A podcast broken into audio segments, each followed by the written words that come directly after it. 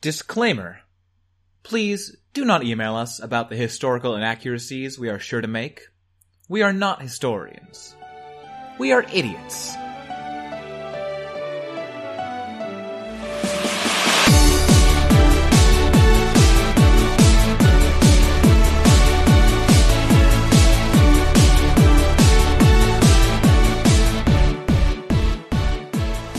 Hello, and welcome to Anachronismo! I'm Noel. I'm Jackie. I'm Max. And today we're going to be talking about how to escape into Canada. The Archie-Depan. And the Hunter Dunbar expedition up the Wichita River. You know the whole Lewis and Clark exploring the Louisiana Purchase? Mm-hmm. Well, these are some other guys who did some of it first. For Thomas Jefferson. Did Thomas Jefferson, send them out? He sure did. But, almost in a competitive sense? Well, no, they did it several years before Lewis and Clark. Oh. Yeah. These guys went up the hill. You go down the hill. So, my story today comes from a book by the Reverend William Troy. I always butcher the... Hairbread... Is it Breadth? Mm-hmm. Hairbreadth. But that sounded just like hairbreadth. Not hairbread. Bread. I'm pretty sure the D is mostly silent, so you can just skip it. Hairbread Escapes. Hairbread Escapes. Yep. Delicious hairbread.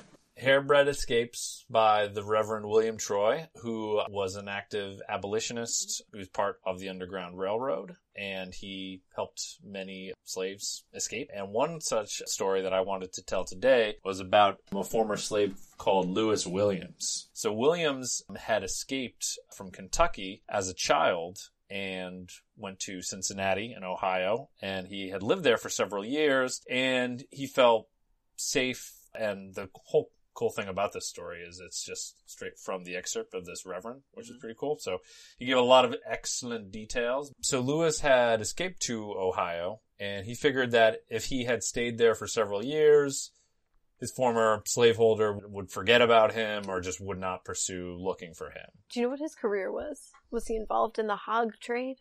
It did not... I couldn't find too many details about him outside of this story, so I do not know. Yeah.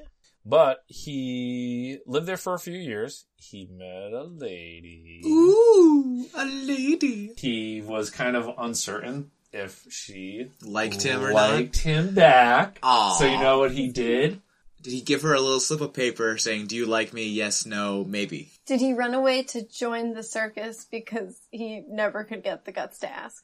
Did he do something in between? You're both actually on a strangely correct path. He asked her to run away to the circus with him. No. Eat further now. Okay. He organized a circus to ask her if she liked him. It's getting further off. He invited her to a vaudeville act. No. He asked her if she wanted to start a traveling show with him. No.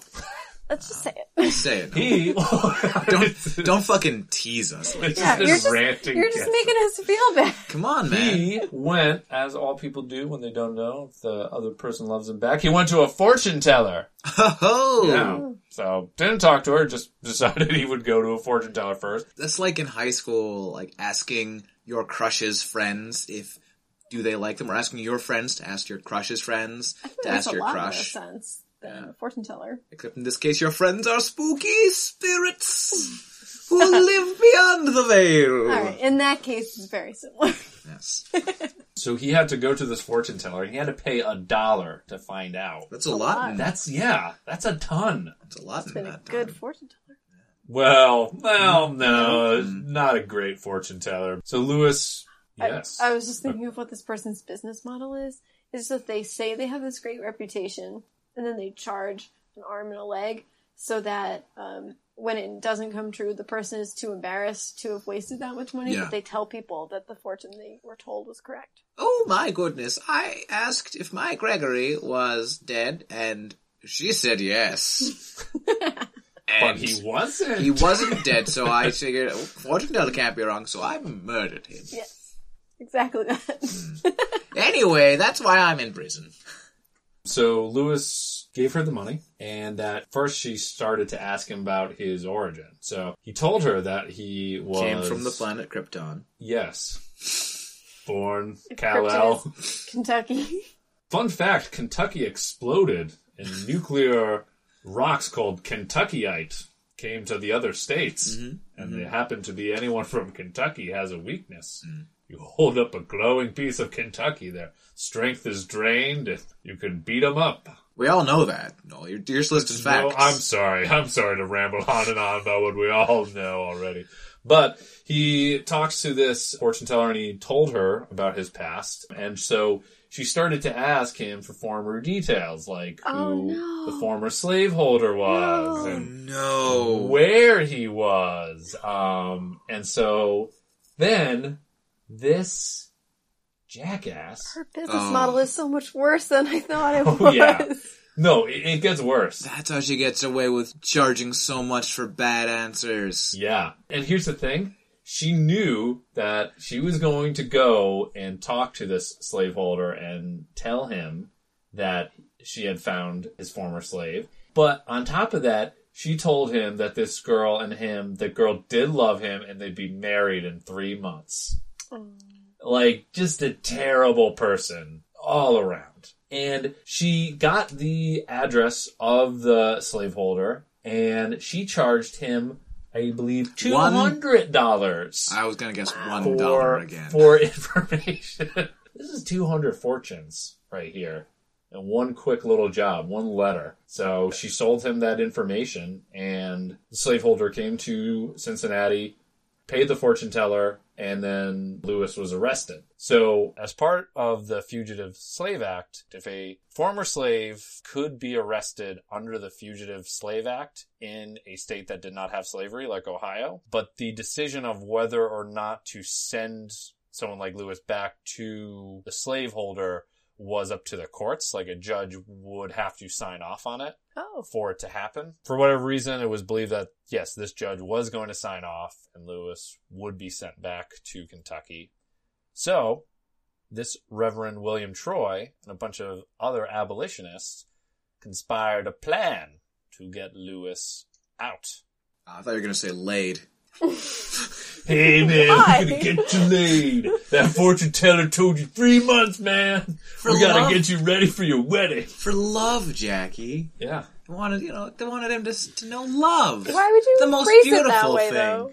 So the Boston Public Library has this program where you can conspire to get people laid. No, transcribe. I just said the wrong word. Can transcribe correspondence between abolitionists in Massachusetts from back in the day.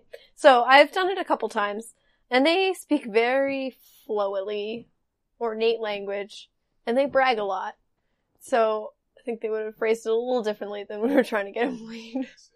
Yea, verily, this man, this flower of liberty, has never tasted that most beautiful fruit, that of love, and truly we shall conspire to feed him that gorgeous peach of getting laid. Yeah, it would be more like that. But then they'd also throw in a couple... The letter that I was transcribing was just... I forget who it was from, but he was talking about how he was on, like, a speaking tour of a region. He was like, I spoke at this place, and this many people came, and then more people heard about it. So when I spoke the following night, even more people came, and then I spoke with this person and this person all night long for hours, and, like, it just goes on and on. Flowery descriptions and of the giant crowds he's brought, which is great. Like, that's wonderful. But the way it's written is not to convey that a lot of people were interested. It was like, look how many people I got to come talk to me specifically. it was this weird line of, I'm glad people are listening to you, but you're being pretty braggy about this. So, back to your story. Yeah. Sorry. Conspiring to get this dude laid. Laid. Work it all out of the system. Laid. Blah, blah, blah. Laid. All right, that's all of it. Just working through that last one. So they had a plan to get him... Was I saying a word that began with L, or did you just jump in with Lade? I just jumped in. Okay. They were... I'm trying to really think if I had a word. I was like, nah, none of those words make sense. I think we're going to say get him out. Get him out. And so... The way in which they were to do this, there was another African-American who looked similar to Lewis. And so they had a trick that all these abolitionists would show up to the courtroom and just create just like a lot of distraction for the marshal and just the judge. And in the confusion, or the chaos, and it really doesn't go into the details of how they did this, they were going to do a little switcheroo. This is like a Scooby-Doo episode, but except with much higher stakes. Wouldn't the guy they were switching him for get taken as a slave? But then they could prove that he wasn't him. Yes. Ah. Yeah, yeah. So what happened is apparently the marshal was distracted by the counsel representing Lewis, and in that time it just sounded like they apparently just switched hats and jackets, and he crawled out of the courtroom on his hands and knees while the other guy just was up in, I don't know, whatever area of the courtroom. Decoy guy is very brave. He was, yeah. Could you imagine? And so Lewis crawled out, hands and knees, slipped out of the crowd among all the abolitionists, got outside, and they got him over to this Reverend Troy's house to hide. So the court realized after a while that the person that was up, and I guess in the defendant's area or witness box, I don't know, was not Lewis. And so the marshal was personally responsible for now finding Lewis. And it was surprising because it said nothing about this guy getting in trouble at all. There was no mention that he'd be like, well... You're clearly trying to obstruct us. So I won't say obstruct justice because this was in no way like a justice kind of situation. But the guy just was like, nope, I'm not him. Bye. I'm just wearing his clothes. Suckers. That guy's so brave. He is, yeah. I hope he did get off scot-free. Lewis escapes, and they offered a reward for his capture, which was $1,000. The way the Reverend wrote it, though, he wrote 200 pounds. And I'm not sure why. He wrote 200 pounds when he meant $1,000? He wrote 200 pounds, parentheses, or $1,000. Maybe that was just the exchange rate at the time between pounds sterling and American dollars. Yeah. Was Canada on pounds at the time? Ooh, could have been. That's a good question. And was one that I embarrassingly don't have the answer to. Currencionismo will answer the question. Go to our sister podcast. It's just Max counting coins. I've got a nickel and a dime. Coinismo! Currency. We'll see you next time here on Currencionismo. So Lewis told the story about how he had gone to the fortune teller, realized that she had betrayed him, betrayed the sacred trust of a client and a fortune teller, and then the Reverend just hid him actually between his house and his business because he was worried that because he was such a prolific abolitionist in the area, he was worried that he was going to draw a lot of attention to himself at his house. So he would move Lewis in disguise to and from his business and his home. But then one morning at a chapel, a friend of his came in and told the Reverend that federal authorities were watching his business. And so he knew that he needed to get Lewis now, instead of just hidden in Cincinnati, he needed to get him out of the country to Canada, home of the pound. And the fortune teller was dragged to hell by her own spirits. I really hope so. Would not complain if that actually happened, but there was no mention of whatever happened to the fortune teller. Probably dragged to hell. The newspapers rarely cover it because they're afraid of demons. So what the Reverend did was that slipping Lewis out in disguise of the court has gone so well, he was going to do another switcheroo. And this time, though, he borrowed a dress, skirt, bonnet, and veil from the daughter of an associate of his and brought it to Lewis. He didn't know really how to dress Lewis in that, so he had two female associates. I'm picturing him trying it first, and the bonnet ends up tied around his chest, and the veil is a hat, and The skirt is just like some kind of toga thing. He's like, no, this is all wrong. I've never seen a woman before. I wish I knew how to put these on someone. Oh, just actually one fun quote. I don't know. Let me look up actually very quickly what a crinoline is. Crinoline? A crinoline? Fabric. Okay. It's just the Reverend had a quote of Acts asking this lady, Miss Cordelia, if she had a crinoline. And he is quoted as saying, "Certainly," she said, "you can have one." And she went into another room, and out came a whopping crinoline, for which I tendered my heartfelt thanks. Is that like a petticoat? Is that like the flouncy parts? I think it's like underneath? An underskirt thing. Yeah, it's the stuff that gives like a skirt all the floof to it. That, you know, you wear a skirt over, and it looks like you're like bell shaped, like a bell. So after they had gotten the dressing down with Lewis, they made him walk forward and back and tried to mimic walking as much as a lady as possible. So they just practiced him walking up and down, back and forth for a while. And so then once he was dressed and had the walk down, the Reverend had his eldest brother escort the Lady Lewis Williams out of his house past the authorities and police who were sort of staking it out. And then they got him on a steamer that went to Canada. So in the end, he did not marry the lady of whom the fortune teller had promised him. Yeah. Don't know what happened to the fortune teller, but... dragged to hell. Yeah. That could be the only right and just way for this story to end. Love the exasperation in your eyes. Sure, Max. She was... dragged to hell. That's history. People get dragged to hell every day. And then Lewis lived the rest of his life in Canada. Cool. A free man. I wonder how quick he dropped the lady costume. Once he got on the boat, like a day after getting on the boat. I like to imagine him doing a transformation sequence from an anime and doing the whole spinning and like tying himself up with like the ribbons. And he's like, "I am not a lady. I am a man." I'm just imagining him spinning, but, like, not doing it gracefully and not being able to unsnap things. Mm. And getting his, like heel caught in a hole in the boat and just stumbling and just being like, okay, it's fine. And it's fine. I really didn't even want to see this in the first place. I can't live this down. Okay, someone swap out another man who looks kind of like me with me, and we're going to take this again. Going to take it again. So if you were unjustly punished by the law, and there was an elaborate scheme to get you to safety, yeah, like what person in the community would you want to switch places with, or sort of be able to dress up as and kind of pretend to be for a little bit until you could saunter away? That's a good question. Matty Walsh. That way you could incriminate him for some crimes while you're at it. Just really fuck over Marty Walsh. He stood in my way on the sidewalk once.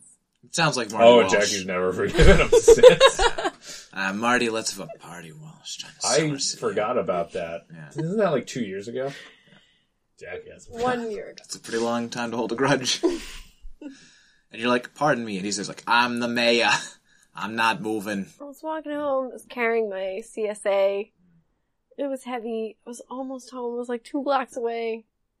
And then he and his re-election party were all over the sidewalk. I was just like, I need to get by. Stop taking pictures. This is a sidewalk. Mm-hmm. Get out of the way. So you really would just want to switch places with him to sabotage him. Like, really take him down. I mean, he's doing you a favor. He's the one switching with you so you can escape an unjust law, and you're just trying to tank his reputation. Okay, so Max is the one who said I would frame him for crimes. I just wanted to pick someone who they could quickly look at and be like, "Oh wait, you're not her. You're not. You didn't do whatever we accused her of." Let's be honest here. I cut to the core of you. I saw deep within your heart and your hatred, and I just picked it apart like a big lump of coal on Christmas morning. I'm imagining that situation, though, where, like, the courtroom just looks over at, like, the defendant and just sees the mayor sitting there. They're like, what are you doing? How did this happen? How do we not notice the mayor? Like, we gotta find whoever's wearing a mayor sash and kissing babies around town.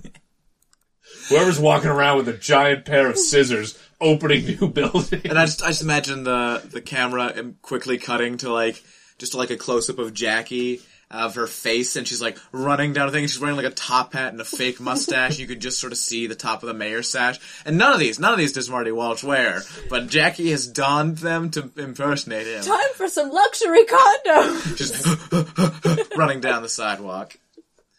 I love it. I would impersonate Paul Revere. And they would have to dig his bones out and swap me out.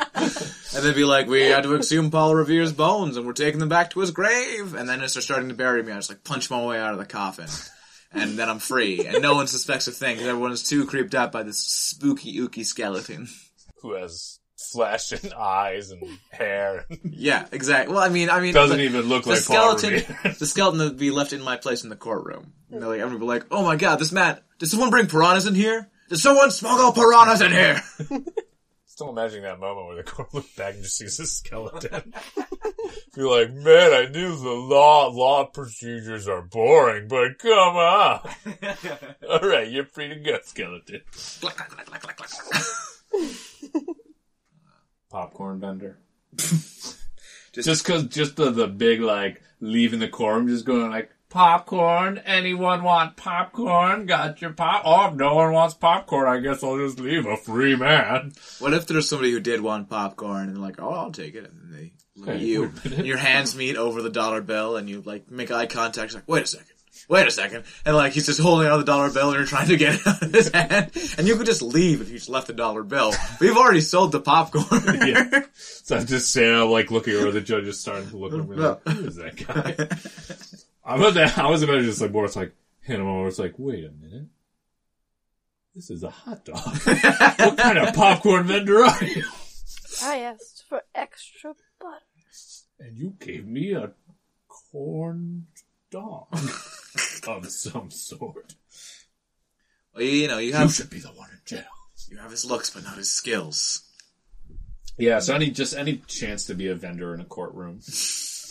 I love that in Cigarette girl. Yes. Cigarettes. We all know these are terrible for you and for another century. Wait a second. We don't have cigarette girls anymore. And this is a courtroom. You can't smoke inside. You can't smoke within 50 feet of this place. And we don't have vendors in courtrooms. Wait, none of this bad stuff. Something's wrong here. And then you drop a smoke bomb and you run out of it. Get that mayor sash off that skeleton. It's really more of a cigarette bomb. Mm. Mm. Oh, that would be terrible. It's a cloud of tobacco dust. And then it all clears and there's the skeleton and the mayor's sash. But instead of it saying mayor, it says smoking kills.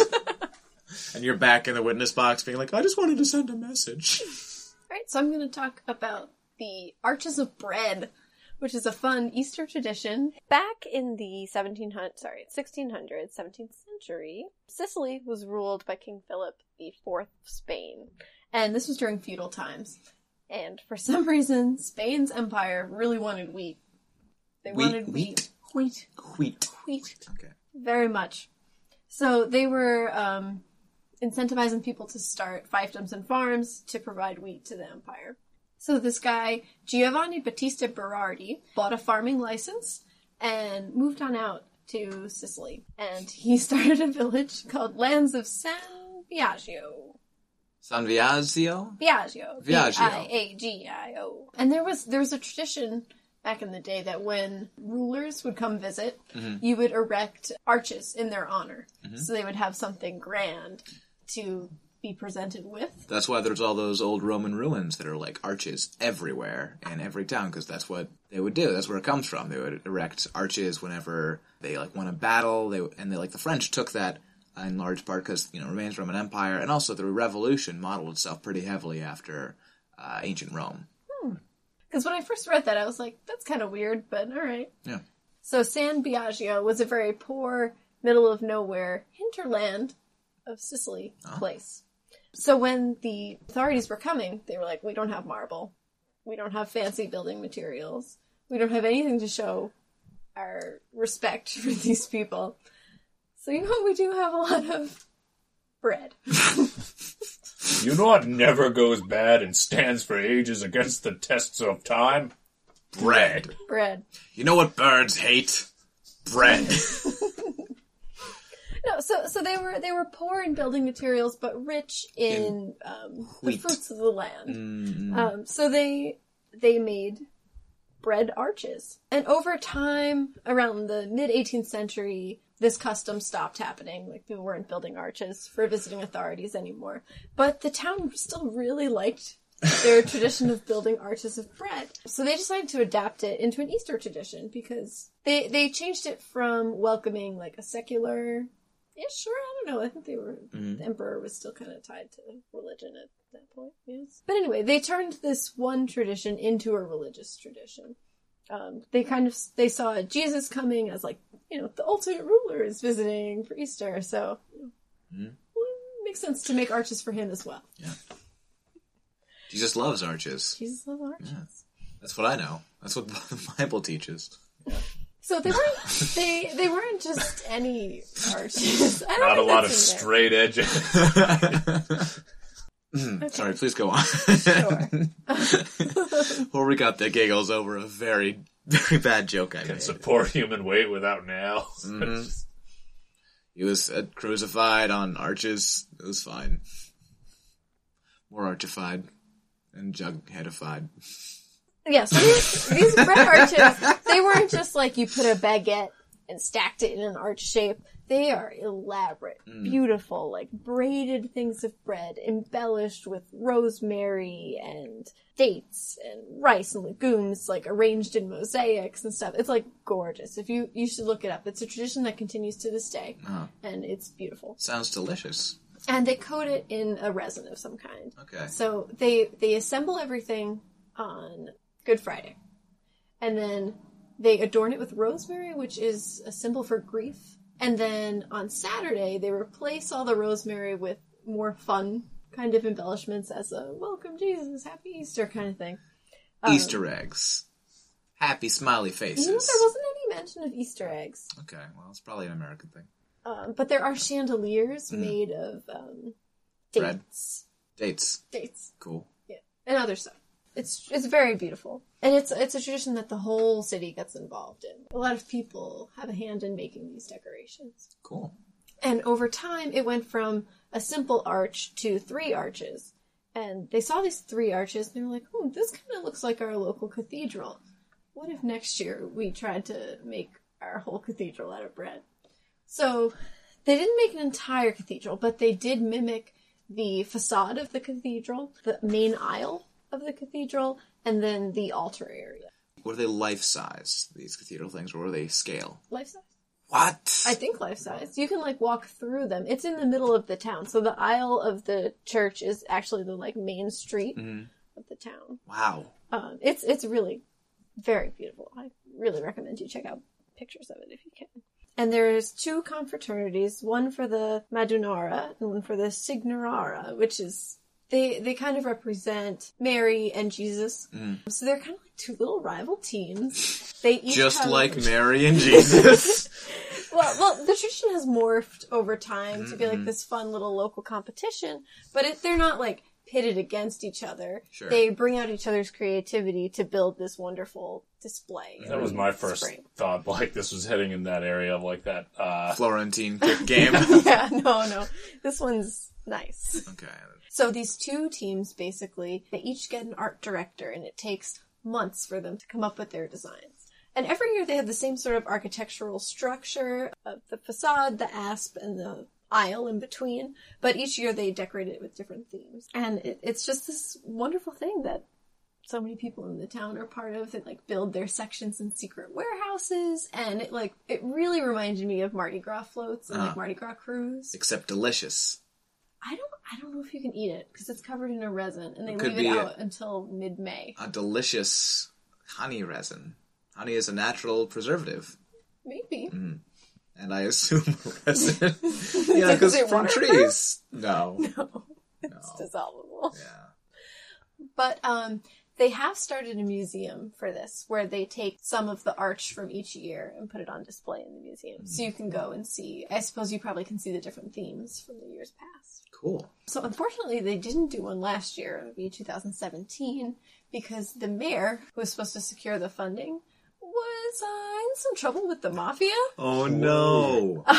Yeah. Yeah, so he was in trouble with the mafia, so they couldn't afford it. But this year, they're back. So there's this man named Navarra. He was one of the artistic directors last year. Mm. And the article that I read said that he came up with a motto for this year. The most bizarre sentence that you would never think that it should be a motto. It's, "We surely won't let the mafia stop the creativity of our people." It's better in Italian. It's punchier in Italian, yeah. It's punchier in Italian. Oh my gosh. Oh, it's so good. "We surely won't let the mafia stop the creativity of our people." I want that emblazoned on a shirt. "I'm unveiling our new mascot, Jim, the man who doesn't like the mafia. The mayor with the unbroken legs." It's just that big, like, it's like a man made out of bread with just "mayor" like kind of like burned into him on is like where the sash would be. Switches places with it, and then the mafia breaks the bread mayor's legs. Oh. "You like this? Oh, this mayor's got delicious legs." "Giuseppe, what did I say about eating the mayor's legs?" "I can't help it. They're so tasty." "You can't keep doing this. Primo Italiano mayor legs." "At least use some olive oil and dip it in." "What, you think I'm an animal?" "Yeah, you're eating the mayor's legs."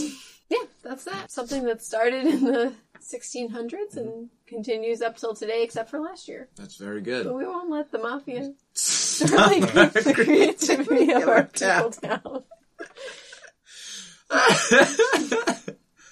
What would you build an arch out of, if not bread or bricks? Still food, though. It could be anything. It doesn't have to be food. I'd build my arch out of other arches to show that my arch is the best arch.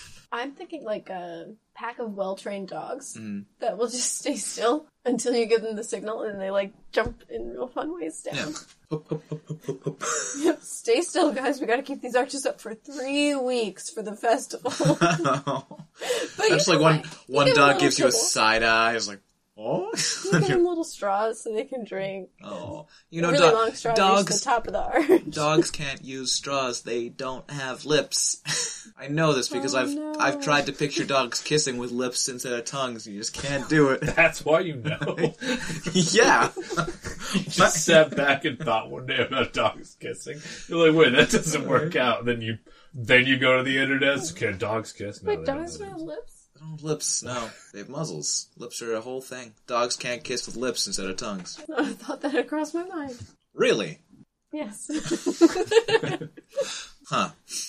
Guess I'm the weird one here. I mean, now that thought's going to cross my mind a lot more. All the time. Every time I look at my dog, I'm like, why don't you have lips to kiss? Wait, so in Lady and the Tramp... Yeah. When they're both... They were just spitting each other's faces, yeah. No, they were both... No, they can't eat that spaghetti. Slurping the spaghetti. It's really more of like a... It really would have been like a... Yeah, it's more of like a continual biting motion. Yeah, if you go on YouTube and look up videos of dogs eating spaghetti, first of all, it's amazing. Second of all, very different. Yeah. I can watch dogs eat spaghetti all day. There are a lot of inaccuracies in ladies. Yeah, a lot of inaccuracies. Mm. Yeah. Dogs speaking English. Dogs loving. Yeah, because like I can't pinpoint why I would think a dog can use a straw, but I think it has to do with the spaghetti slurping and leading the tramp.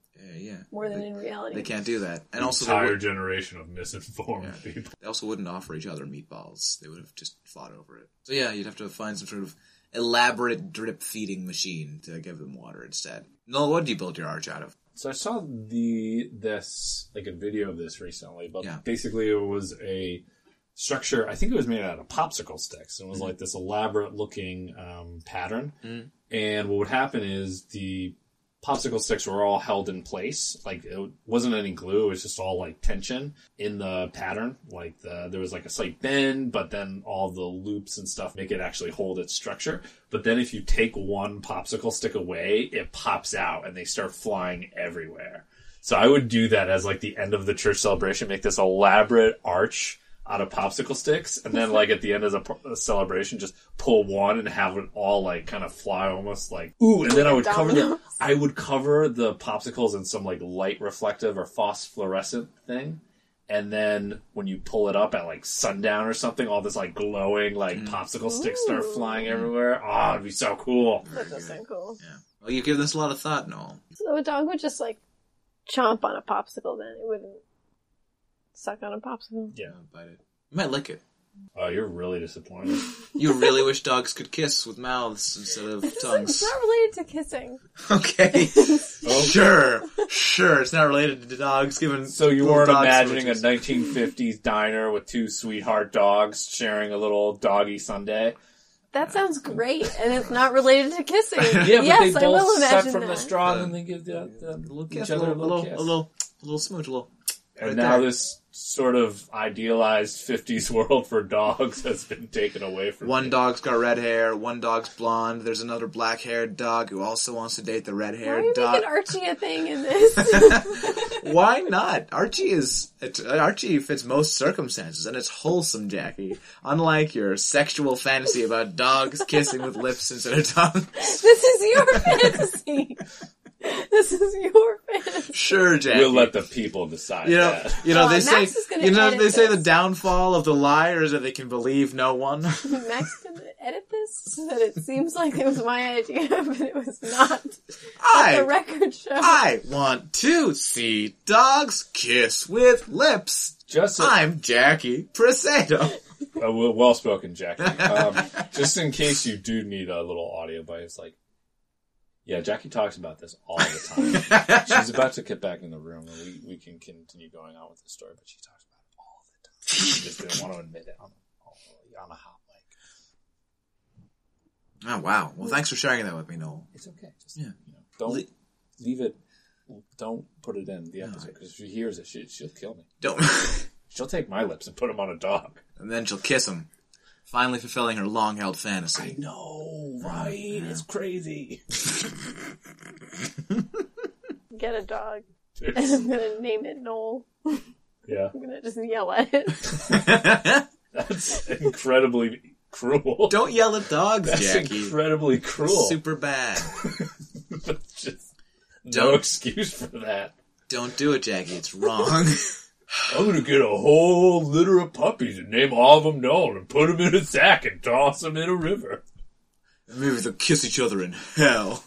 Where all puppies named Noel belong. I'm going to get a sack of puppies and name them Noodle, Noodles, Poodle, Poodles, Doodle, Doodles. And Noel. Noel. He's the one that nobody likes. He's the ostracized puppy. So, speaking of getting places and remembering it... My story is about the Hunter Dunbar expedition. I don't understand that segue. Do you mean getting into the depths of Jackie's psychology? In case I have to edit out all of this garbage about dogs kissing so that we make it to under 1 hour and 10. Just in case. Just in case I need a segue other than... So speaking of things that are improbable, like dogs kissing, let's talk about forgetting a whole expedition of the Louisiana Purchase, where dogs might have kissed, but they didn't. You still should keep that line, because if you do keep all the dog bits, it's really funny, and if you don't keep all the dog bits, it makes no sense, and it's amazing. So the Hunter Dunbar expedition was one of... Well, we're actually 4 total expeditions to the Louisiana Purchase. There's one everyone knows, the Lewis and Clark expedition, but there's also the Pike expedition by Zebulon Pike, after which Pike's Peak is named, as well as the Red River expedition by Freeman and Custis. So, who are Hunter and Dunbar? I hear you ask. It sounds like a disease, like the Epstein-Barr virus. I was thinking it sounded like Statler and Waldorf from Muppets. No, not like that either, really. William Dunbar was born to an aristocratic family in Elgin, Murrayshire, Scotland, in 1749. He was a scientist. He studied astronomy and mathematics in Glasgow and London, and he ended up settling near Natchez, Mississippi, where he built a large cottage known as the Forest. So, by 1803, he had started writing about his discoveries to Thomas Jefferson, and they became good friends through their correspondence. And so as Jefferson was I want to explore this giant purchase we made of the Louisiana Purchase, Dunbar became his go-to guy to bounce ideas off of. Eventually, he decided, I'm just going to ask Dunbar to make an expedition through the purchase and map it out. And I'm going to give him another person to explore with, another Scottish immigrant, George Hunter, who was a chemist and druggist, also residing in Philadelphia, so they lived pretty close by. George Hunter had explored areas of Ohio and Indiana, so he was qualified and not just, being able to make drugs. Not just some random Scottish guy. Not just some random Scottish guy. Poor Scott we found. Mm-hmm. We threw a rock and hit a Scot, and that's the guy. So yeah, he paired them together for what became known as The Grand Expedition. The Grand Expedition was going to be a trip along the Red and Arkansas rivers, which would rival the breadth of the one being planned by Lewis and Clark along the Missouri River. Breadth. Bread. Bread. Breadth. Bread. Good. We all use bread. Similar words. So Congress appropriated $3,000 for this expedition. How many pounds? How many pounds? How many fortunes? Robert, wait, a fortune. It was 200 pounds is $1,000. Yeah. So 600 pounds. Divided by 5, 600 pounds. That's not much. So, 600 pounds for this expedition. But during the initial planning stages, both Jefferson and Dunbar heard about warring activities of some Osage tribes in what would become Arkansas and Oklahoma. Apparently a group led by a chief called Great Track had broken away from the main tribe, and there was a whole war going on because of that. Ooh. So because of his concerns for the safety of the expedition, Jefferson wrote to Dunbar that he was afraid that the Osage would kill them. They specifically said, he feared that the Osage will hinder your travel along the Arkansas River, and perhaps do worse. They also were both worried, Jefferson and Dunbar, about possible Spanish resistance above the Bayou Pierre in northwestern Louisiana and northeastern Texas, because the landscape was a lot more inhabited by other countries than it is now. Even though technically it belonged to the United States, there were still pockets of people living there because they had whole colonies from other countries back then who were just there and didn't want to be told to leave the land they'd come and settled. Mm-hmm. So in June 1804, Dunbar wrote to Jefferson asking for permission to attempt what both men initially considered a trial run up a tributary of the Red River, a smaller stream called the Washita. Dunbar wrote to Jefferson on August 17, 1804, that there were many curiosities along the Wichita River, and in particular, he referred to a location named the Boiling Springs, what we know nowadays as the Hot Springs National Park. Is this in Arkansas? Yes. I've been there. Oh, cool. Is it nice? It's hot. Yeah, it's a hot spring. It tastes weird. Yeah. There's a reason for that. It's weird microorganisms. They'd find out about him in this expedition. So Jefferson agreed to the change in plans, and after a few months of planning, they departed from St. Catherine's Landing on the east bank of the Mississippi River on October 16th, 1804. The team consisted of 13 enlisted soldiers, Hunter's teenage son, 2 of Dunbar's slaves, and his servants. It was not a great time still. So the 19 men occupied a strange-looking, quote, Chinese-style vessel, end quote, that had been designed by Hunter in Pittsburgh several months earlier. The boat proved unsuitable for inland river travel because its draft was far too deep, so it kept hidden against the bottom of the river and getting stuck. So as they ascended the Red, Black, and Wichita rivers, they switched to a different, shallower boat. They just take it apart. They just took it apart and made a new boat. Oh, gosh. I hope so. And this was their trial run that they were like, guess this is the real one. Guess we made a bad boat. Should have a better boat. Ah, jeez. Well, it was still a trial run at this phase.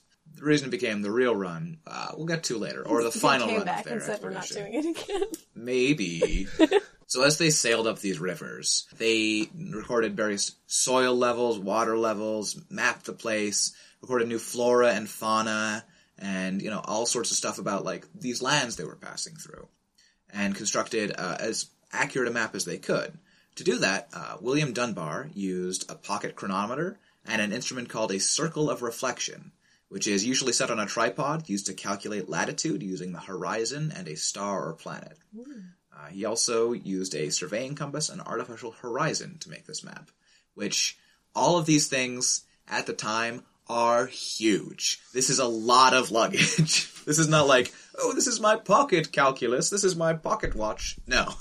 These are huge, annoying things to carry. Oh, this compass is scraping the bottom of the river, man. Okay, fair enough. The compass probably wasn't that big. I don't know. This could be another case where Pocahontas has steered me wrong, because the compass he uses fits in his hand. That's true. No, compasses were... First, dogs can't suck on spaghetti. No, wow. Hot dogs. And, hot dogs, what are we talking about? No, compasses. And trees can't talk, Jackie. and raccoons don't understand English, and they're not friends with hummingbirds. You're breaking my heart. On November 6th, after great difficulty in traversing the river in Hunter's vessel, the group reached the site of Fort Miro, also called the Wichita Post, which is modern-day Monroe, Louisiana. This fort, first established by the French around 1784, had been turned over to American control only 7 months before, in April of 1804, and the new American commander of the site, Lieutenant Joseph Beaumar, treated the explorers to what hospitality he could muster in the primitive surroundings. 2 dried apples and a piece of salt pork. I already started to eat it, but you can eat around where I would be eating it. Just leave me where my tooth marks search. I still have a tendered it up for you, so as guests, you can have the tender bits. You're welcome. Me fort es su fort. So at the fort, they finally got a better ship, a large flatboat with a cabin on deck, and they hired an experienced guide named Samuel Blazier, whose familiarity with the area may be the reason both men were able to name many of the sites above Fort Miro. As they crossed into modern-day Arkansas on November 15th, 1804, the landscape began to change from mainly pine forests to bottomlands mixed with various hardwoods.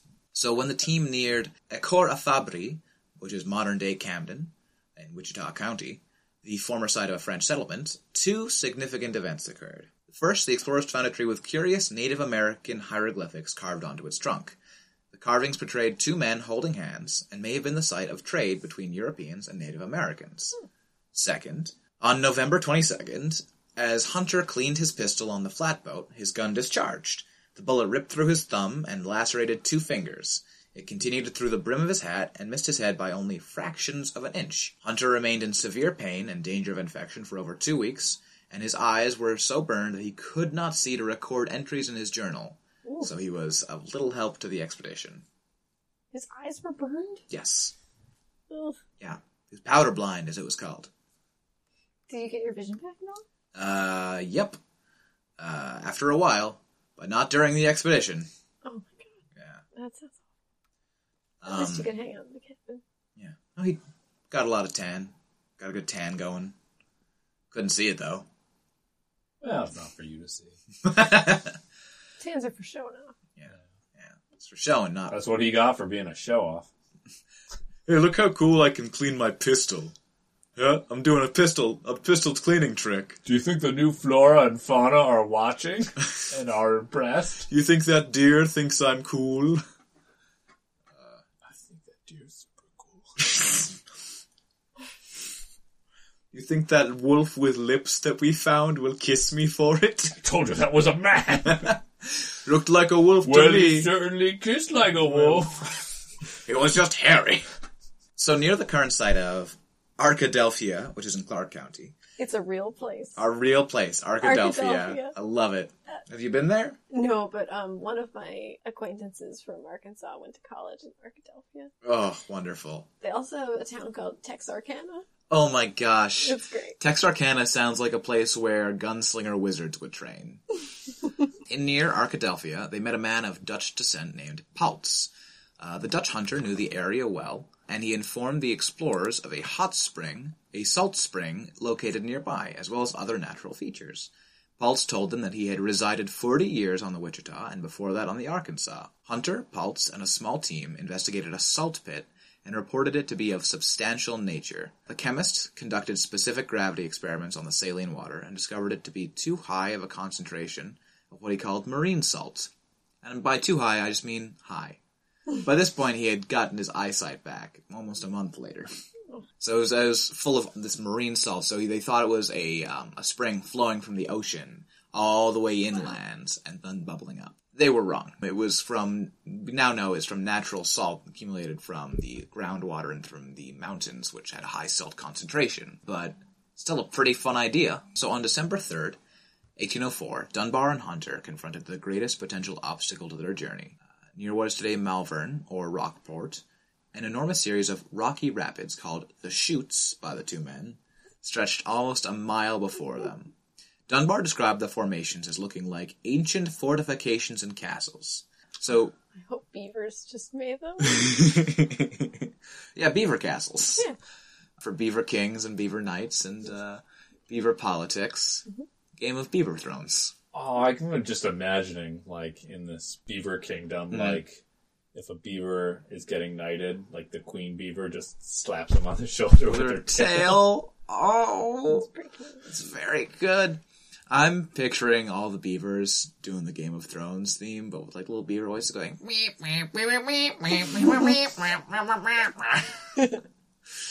Beautiful beaver formation. And they, like, swim through the water and form all the, like, castles and stuff with their bodies. That's fantastic. Thank you. I have a very cute imagination. Yes. So they got through the chutes by, like, slinging ropes across and pulling the boat across and rocking the vessel from side to side to avoid rocks. And eventually, when all of that failed, dragging the flat boat over dry land. By doing that, they traversed this, what they described as a maze of boulders. Dunbar compared the roar made by the chutes to the sound of a hurricane he had experienced in New Orleans in 1779. By December 7th, the group had reached the closest point along the Wichita to the hot springs, and they camped at the confluence of a creek that they identified as Calfate Creek, which is today called Gulfa Creek. I love just the changes in place names so very much.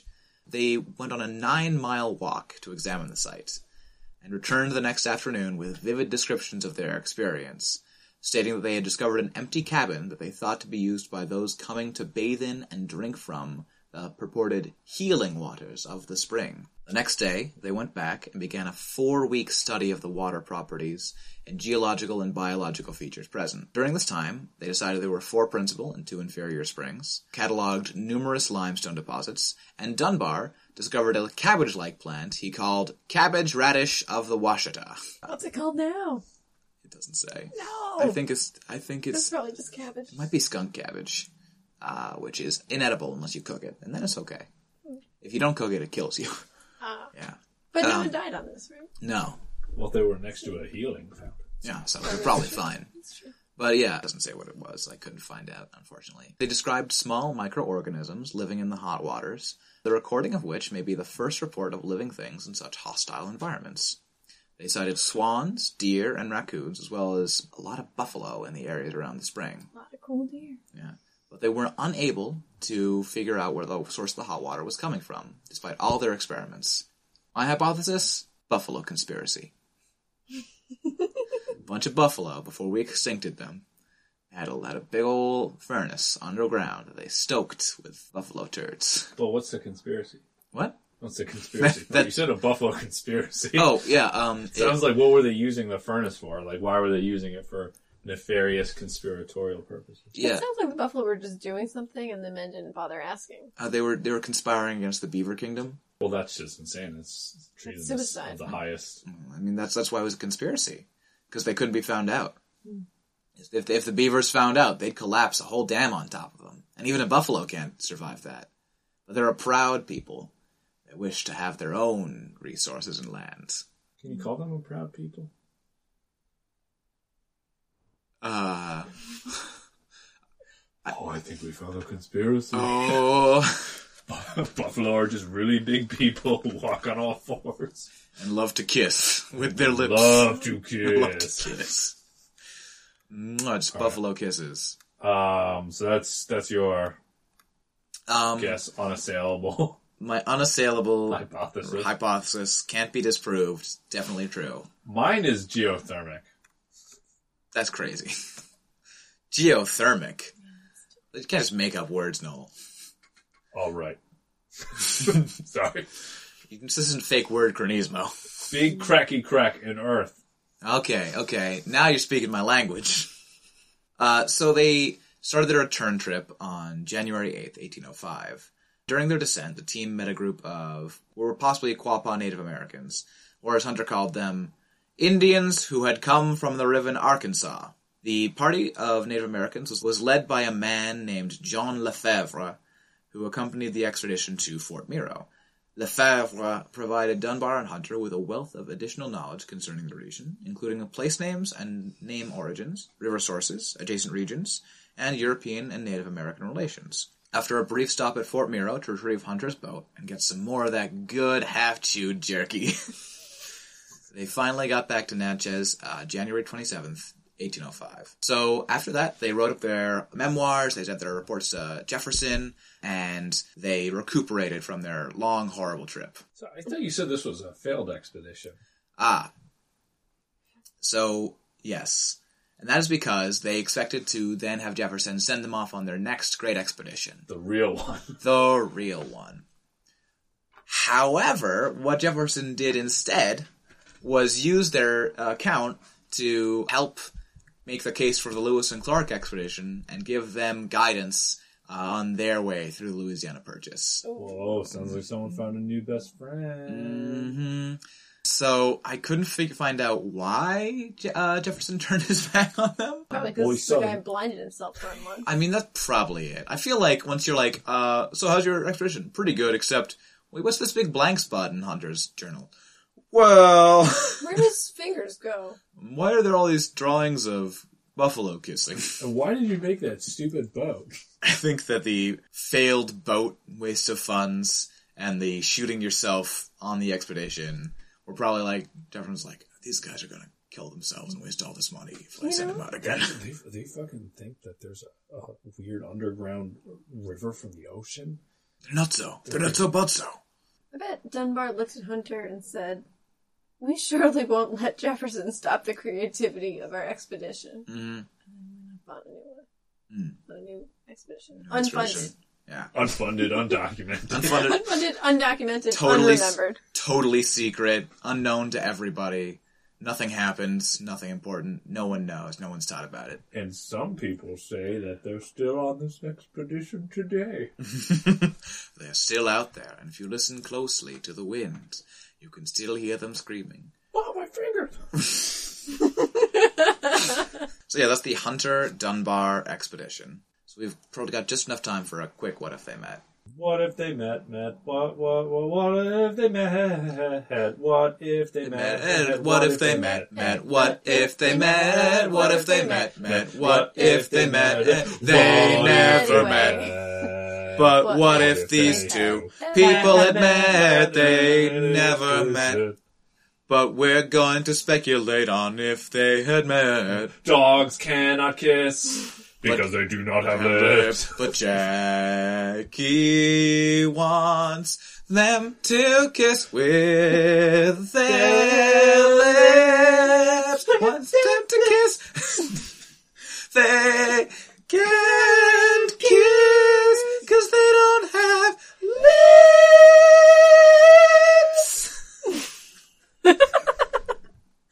This is what if they met.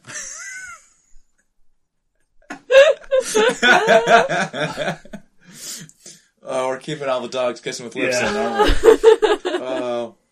So I'm just imagining a situation where Dunbar Hunter realize that they're about to be screwed over by Jefferson, and they switch places with Lewis and Clark to just wear their clothes. Oh my gosh! And they cut off Lewis's thumb, and that's why Lewis doesn't have a thumb in any of the portraits of him. You can look, you can check, there's no thumb. His hand's always out of the picture, but it's because he had no thumb. Illuminati. He's always wearing gloves. Why is he always wearing gloves? Is there a wooden thumb underneath there? We don't know. Some people say you can see the wooden thumb on a small part of the dollar bill. Mm-hmm. They say that Nicolas Cage found a map to his wooden thumb on the back of the Hunter Dunbar portraits, and he went off and quested for it. I haven't seen Wicker Man. That is what Wicker Man is, because it all starts from a thumb, and then they make a whole man out of the thumb because they plant it. Well, thanks for the spoilers. I'm sorry. Yeah, it's pretty good. It's a pretty good movie. Cool, sounds like it. I saw it in theaters, and it was confusing. Well, you know, now you know the backstory, and they don't explain that. They don't. So it makes a lot more sense when you just know the backstory. You're just like, why are all these women with bees around? Mm-hmm, mm-hmm. The bees symbolize the Wichita River. So what if Nicolas Cage had met the Beaver Kingdom? Well, we'd have an amazing movie called National Treasure, Now It's Beavers. I would watch that. I'd watch that. I like that 100 times. I think we need a crossover of Night at the Museum and our podcast, yes. No, I think that would be great. Night of the Treasure? Night of the Treasure. Night of the Treasure, yeah. Night at the Aquarium. Night at the Aquarium? So you can get some beavers. You get some beavers in there. I see. And just all at night, all of the creatures of the aquarium come to life. And they're all possessed by Nicholas Cage. That's the name of the guy. Who's not dead. Just possesses. He can astrally project, but only into beavers. Great. Sounds great. Sounds great. Sounds wonderful. Very good. Imagine if Dunbar and Hunter had been walking around. They're like, wow, we're starting to see these weird formations. And they're like, it's weird. They're not rocks. They're not. And they like tear off a little chunk. And they start nibbling on it. And they're like, it's bread. It's covered in Why resin. Is this whole area made out of bread? Wait, it's all bread. All of this is bread. Who did this? And then Hunter's like, I can't see. It's like, trust me, it's all bread. It's horrible. Just follow your nose. That's why the buffaloes had the furnace to bake the bread. This has been Conspiracyismo. True tales of the Illuminati with bread. Yeah, that makes a lot of sense to me. Yeah. I think we solved it. I think we solved that mystery. Yep. For sure. 100%. That's where hot springs come from. Yep. Buffaloes bacon furnaces. Bread. Yeah. Why do the buffaloes make to eat? Obviously, to eat. They want to eat. They want to feel powerful by having their own bread kingdom. And powerful by the bread kingdom. Yeah. But they're doing it to build the arches. Yeah, to celebrate Easter. Themselves. You're right. Celebrate Easter. That makes sense because, as we all know, all buffaloes are Catholic. Yeah. Yeah, well, Max, we've been over this about saying well-known historical facts. You're right. It's got dual symbolism of local pride and prosperity plus religious undertones. Mm-hmm. It was just a nice little conflagration of that. And they build a whole fake... That means fire. A conflagration of Christianity. Confluence. Yeah, even when they burned witches. I just realized, right? They built a whole fake hot springs out of bread because the mafia were after them. That's why they have the furnace, to build the bread to escape the beaver mafia, because they won't let the mafia diminish their buffalo creativity. Very true. We surely wouldn't let them stop the creativity of our buffalo people. It's the surely that I really love. Yeah. Again, it sounds better in Italian. Yeah. Buffalo is a fun word in Italian. Buffalo. This is buffalo, but said a little different. Well, that's going to do it for us this week here on Anachronismo. If you liked our show, please rate and review us on iTunes, Podbean, Stitcher, wherever you listen to us. If you want to reach out, we're on Twitter at @AnacPodcast, that's A-N-A-C podcast, or Anachronismo, or it's anachronismo@gmail.com. We also have a live show coming up, I think it's next week.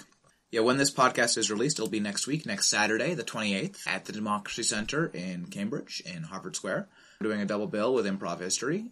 Please come on out. Tickets are free tickets, and enjoy some history with us. We'd love to see you there. Is there anything else we want to talk about or add? No, I think you covered it. Okay. Well then, we'll see you next time here on Anachronismo!